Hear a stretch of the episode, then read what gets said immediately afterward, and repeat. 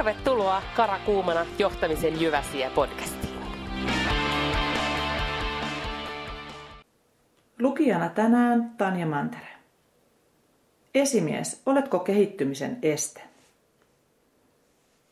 Oletko esimiehenä ollut tilanteessa, jossa puolustelet tekemisiänne tehtäväkentän ainutlaatuisuudella? Oletko vähätellyt kilpailijoiden, asiakkaiden tai muiden toimialojen työtä sillä, että tekeminen muualla on yksinkertaisempaa ja helpompaa? Uskotko itse siihen, että oman tekemisenne esteet ovat nimenomaan tuotteenne, toimintatapojenne tai asiakaskuntanne ainutlaatuisuudessa? Jos näin on, olet melko suurella todennäköisyydellä yrityksenne kehityksen jarru. Esteet toiminnan kehittymiselle lähtevät melko usein omasta asenteesta ja maailmankuvasta. Maailmankuva tapaa supistua, jos sitä ei aktiivisesti avara. Omaa maailmankuvaa ja liiketoimintaymmärrystä voi kehittää monella tavalla. Työtehtäväkierrot, työnantajavaihdokset, keskustelut muiden liiketoimintojen edustajien kanssa, lukeminen ja ennen kaikkea avoin uteliaisuus myös oman hiekkalaatikon ulkopuolisiin tapahtumiin auttaa varmasti siihen, ettei maailmankuva typisty olemattomaksi. Jos kaikki viisaus asuu lähellä omaa tai työnantajasi napaa, saatat olla menneen maailman johtaja. Avoin suhtautuminen asioihin ja haasteisiin auttaa hommassa kuin hommassa.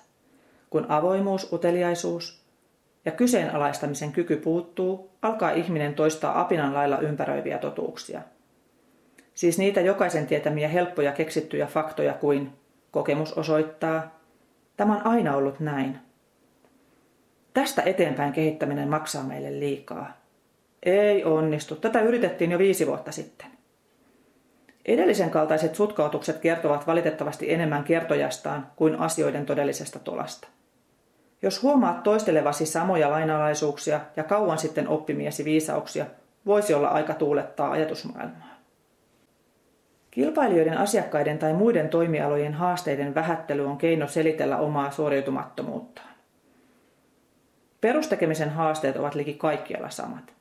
On osaaminen, jota myydään, on tekeminen, jota organisoidaan, on asiakas, jonka tarpeita täytetään, on talous, jota tasapainotellaan, on kilpailutilanne, josta etsitään omaa paikkaa. Kun nöyryys puuttuu ja oma ainutlaatuisuuden tunne nostaa päätään, laiskistutaan. Aletaan tiedostamattaan kääntämään ajatusta jatkuvasta parantamisesta jatkuvaan selittelyyn. Nykytilanteen hyväksyntä passivoittaa ja tekee omalle kilpailukyvylle hallaa.